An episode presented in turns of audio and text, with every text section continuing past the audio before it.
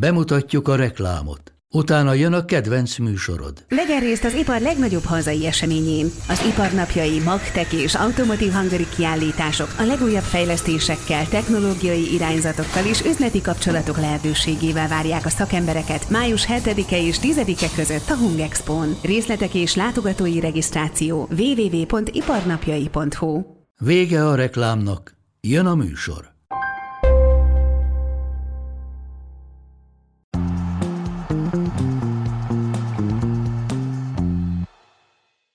És első ízben jelentkezik Bajnokok Ligája kibeszélő műsorunk, amit itt a kieséses szakaszra időzítettünk.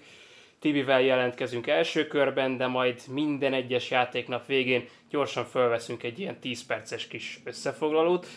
A Katarodó az egy elég jó név volt, de hát ide gáz lett volna újra életre hívni, max a Paris Saint-Germain meccsein lett volna érvényes, úgyhogy ha van jó ötletetek, akkor mondjátok, mi még nem találtunk ki külön nevet ennek a műsornak, de két meccsen már túl vagyunk, mind a kettőn egy nulla született, igaz a Paris Saint-Germain Bayern a vendégek, a Milán Tottenhamet pedig a hazaiak nyerték. Paris Saint-Germain Bayern a kétezer-húszas döntő visszavágója, mondhatnánk így is, főleg annak tükrében, hogy Kingsley Coman lőtte ott is a győztes gólt, meg itt is. Ugye ő korábbi Paris Saint-Germain játékos, ezért is különleges ez a dolog. De menjünk az elejéről. Csak oda került a padra Kylian Mbappé, ahogyan azt Julian Nagelsmann megjósolta, már gyakorlatilag a sérülése után egy nappal. Sőt, hogyha egy kicsit előrébb is evickélünk, hogy mi történt ezen a mérkőzésen, akkor kettő külön meccsre lehet ezt mondani. Az egyik része az addig tartott, ameddig Mbappé a padon volt, a másik pedig onnan kezdődött, amikor beállt a francia világbajnok, mert egészen másképp nézett ki a Paris Saint-Germain vele. Addig, ameddig nem volt a pályán, és itt akkor a meccs elejéről érdemes beszélni, addig lefocizta a Bayern egész egyszerűen a Paris Saint-Germaint. A pé es gé ebben a négy négy kettőben állt fel, a Bayern pedig három védővel játszott ezen a mérkőzésen, és hát az volt az érzés az embernek, hogy itt az a kérdés, hogy mennyi perc után dől el ez a párharc, nem csak, hogy ez az első mérkőzés, mert a Bayern hát egy kicsit szerencsésebben, meg egy kicsit jobb befejezésekkel három-négy góllal is elhúzhatott volna. Igen, de ismerjük ezt a Paris Saint-Germain szerintem, és pont a Bayern ellen is volt ilyen meccs, igaz, ott Mbappé kezdett, amikor három kettőre nyertek Münchenben, és ott is ugyanez, nyilván nem ezzel az edzővel, ugye nem Kjaer volt még a, a padon, de ott is ugyanez volt a, a, az ember érzése, hogy Messivel, Neymarral nem teheted meg azt, hogy, hogy olyan focit játszál, mint amilyet mondjuk a Bayern játszik, vagy a Manchester City. Mert láttunk Manchester City-Paris Saint-Germain párharcot is, és ez megint ugyanaz a Paris Saint-Germain volt, hogy, hogy a kontrákra rendezkedtek be, nem néztek ki jól, de nem írhattuk le őket, mert voltak azért olyan momentumok az első és a második félidőben is, Mbappé beállásáig is, ahol el tudtak szaladni egy-egy kontrával, úgyhogy én öm, nyilván a Bayernnél volt a fölény, de, de én éreztem azt a veszélyt, hogy amíg nincsen két-három gólos Bayern fölény, addig itt bármi történhet. Egyébként a kezdőben egy tizenhat éves és háromszáznegyvenhárom napos játékos, Zaire Emery is helyet kapott, ami azért mindenképpen említésre méltó, főleg, hogyha a pé es géről beszélünk. Ugye a Monaco ellen vereséget szenvedtek a kupában, de már ott is, meg, meg igazából az utóbbi meccseken egyre többször került szóba. Ő, ő aki egyébként nem, nem zavart olyan nagyon sok vizet, voltak szép megmozdulásai, de hát amit mondasz, ez két külön meccs volt Mbappé beállásával. Egyetlen pé es gé lövés volt az első fél időben, az elképesztően halvány, meg hát a legutóbbi harminckét hazai bé el meccséből csak egyszer nem lőtt gólt a pé es gé, most van egy újabb ilyen, ilyen meccsük. Zaire Emeryről meg annyit, hogy a napján, amikor megszületett, Sergio Ramos pályán volt egy Bajnokok Ligája egyenes kieséses szakaszában játszott meccsen, úgyhogy ők ketten csapattársak voltak ezen a mérkőzésen. Egyébként az első fél időre csak annyi, hogy egyetlen egy kaput, vagy nem, bocsánat, egyetlen egy kapura lövési kísérlete volt a Paris Saint-Germainnek abból a szabadrugásból, már ott a félidő hajrájában, ami azért azt mutatja, hogy elég jól működött ez a Bayern védelem is. Mondom, nagyjából addig, ameddig a második félidőben nem jött Mbappé. A félidőben még történt egy komoly dolog. Cancelo Davisre cserélte Nagelsmann, ami gyanús, hogy azért történt. Nem csak azért, mert Cancelónak nem volt mondjuk kiemelkedő meccse, hanem Davis jobban tud bontani a szélen, és ez igazából bevált, mert a gólpaszt is ő adta a túloldalra, és ugye amit talán taktikailag nem annyira nagy megfigyelés, tehát hogy még, még tőlünk is remélem, hogy elfogadjátok, hogy, hogy pont a gól pillanatában a négy Paris Saint-Germain védő öt Bayern játékossal nézett szembe, túltöltötte az egyik oldalt a, a Bayern, és a hosszún érkezett üresen a beadásra, Davis beadására Coman, úgyhogy talán ezt próbálta egy kicsit jobban forszírozni Nagelsmann, mert én az első fél időben azért nem éreztem elsöprőnek a Bayern fölényét. Tehát amit eltervezett, eltervezett szerintem Gátjé azt nagyjából be tudta tartani. Aztán viszont itt a meccs végére azért kicsit más forgatókönyv lépett életbe. Voltak nagyon nagy helyzetei a pé es gének. Az egyik Mbappé nevéhez fűződik, ott viszont Yann Sommer elképesztően nagyot védett. Volt egy ilyen szitu. A harmadik bé el kieséses szakaszos meccs ez mindössze Yann Sommernek, ami, ami döbbenetes, főleg azt látva, hogy milyen teljesítményre képes. Hát meg milyen képességű kapus, többször beszéltünk arról, hogy tényleg a korának az egyik legjobb kapusa. Talán itt az alkata gátolta meg abban, hogy a legjobbként emlegessük őt a korában, de hát végre itt a pályafutása vége felé megkapja azt az esélyt, úgy tűnik, ami egyébként talán már korábban is járt volna neki. Ugye volt egy lesgól még, amit Messi annak rendje és módja szerint megünnepelt. Ez az, amit például a Premier League-ben valószínűleg megadnak, mert ugye ott a tavalyi szezon elejétől meghozták azt a szabályt, hogyha összeér a két vonal, a les vonal, illetve a védővonal, mint ahogy itt ez most megtörtént, akkor egy kicsit megengedőbbek a játékvezetők, a Bajnokok Ligájában nincs ez a szabály, úgyhogy tényleg pár centivel lógott be, és ennek köszönhetően nem egy-egy lett. Mondjuk ezzel együtt én azt mondom, hogy itt a nulla... ezzel együtt én azt mondom, hogy itt a nulla egy sem döntötte el még idegenben szerzett Bayern győzelemmel sem ezt a párharcot.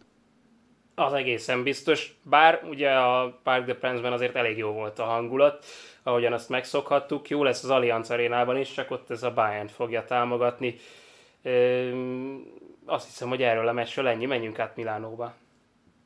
Milánóban egy nagyon szép élőképpel kezdődött a mérkőzés, Valentin nap ünnepéből, vagy ünnepe alkalmából a Milán szurkolók egy teljes stadionos élőképet raktak ki, ami azért a San Siróban elég impozánsnak hatott.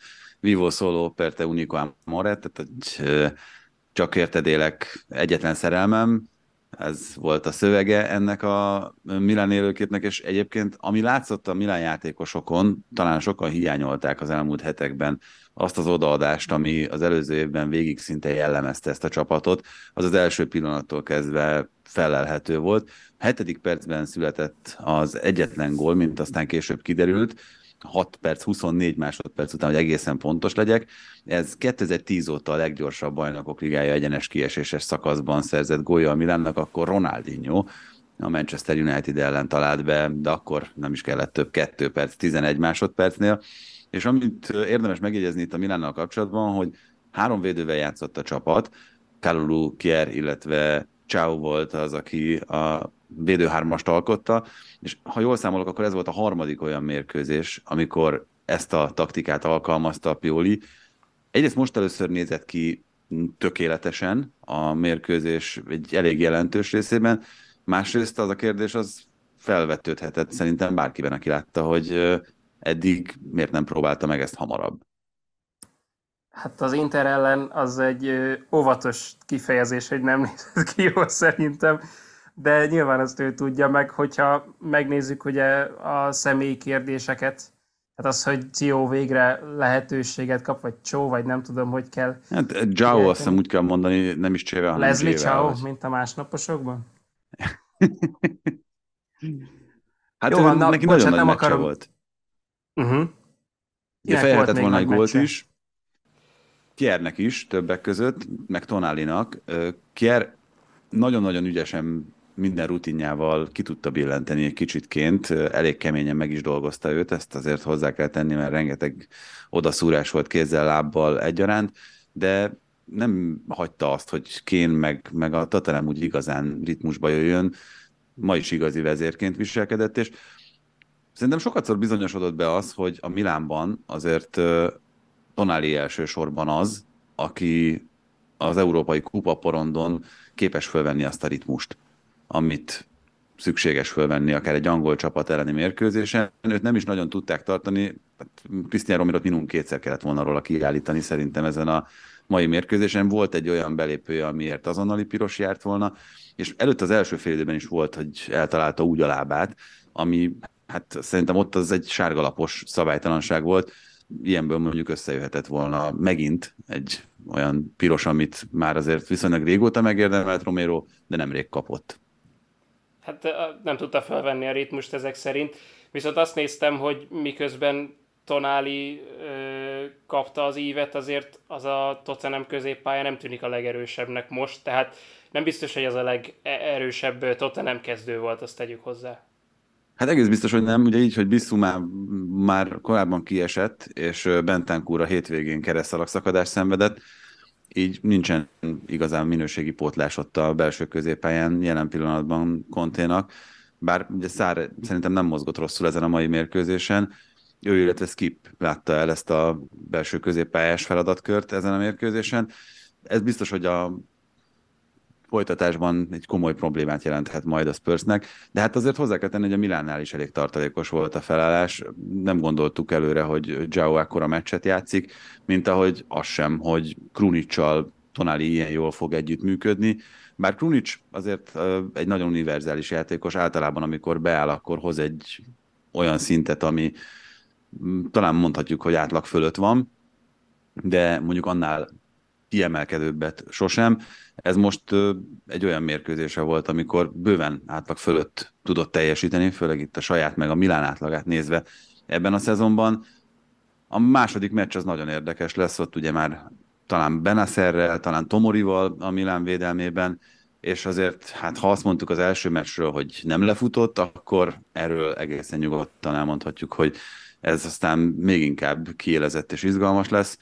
Hogyha minden jól alakul, akkor ezt személyesen tekinthetem majd meg. Tudtam, tudtam, hogy itt az önhype lesz a, a, a csúcsa, a kicsúcsosodása az egésznek. Jó van, zárjuk is ezzel, jó szórakozást neked Londonban. Nem, hülyeskedek, az még odébb van, az egy picit még odébb van. Holnap ugye jövünk további két mérkőzéssel, Dortmund, Chelsea és Bruce Benfica a bé el-ben, de mivel mindketten dolgozunk, ezért nem minket fogtok hallani holnap, hanem ha minden jól megy, akkor Bencét és egy vendégünket, titok, hogy ki lesz az. Mostanra köszönjük szépen, ennyi volt a napi összefoglaló, és hosszabbat nem is igazán tervezünk. A lényeg, hogy iratkozzatok föl, hogy halljátok ezeket az adásokat, Spotify-on megtaláljátok őket. Sziasztok! Sziasztok!